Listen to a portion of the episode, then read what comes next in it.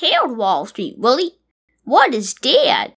Debt is money that an individual, a company, or a government borrows from another party for a specific purpose or an unforeseen event.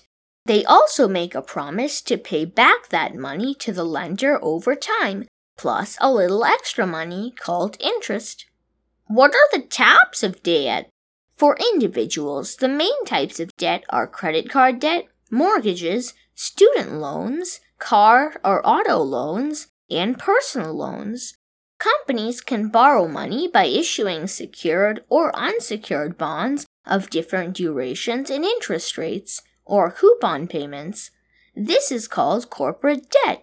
Similarly, governments can borrow money by issuing debt instruments like treasury bills, T bills, treasury bonds, T bonds, and treasury notes, T notes. Since the government bonds are backed by the government's promise, they are less risky and therefore pay less interest than corporate bonds. Who can lend money? Banks, Credit unions and credit card companies can give loans to individuals. Companies can get loans from banks or borrow from the general public by issuing bonds.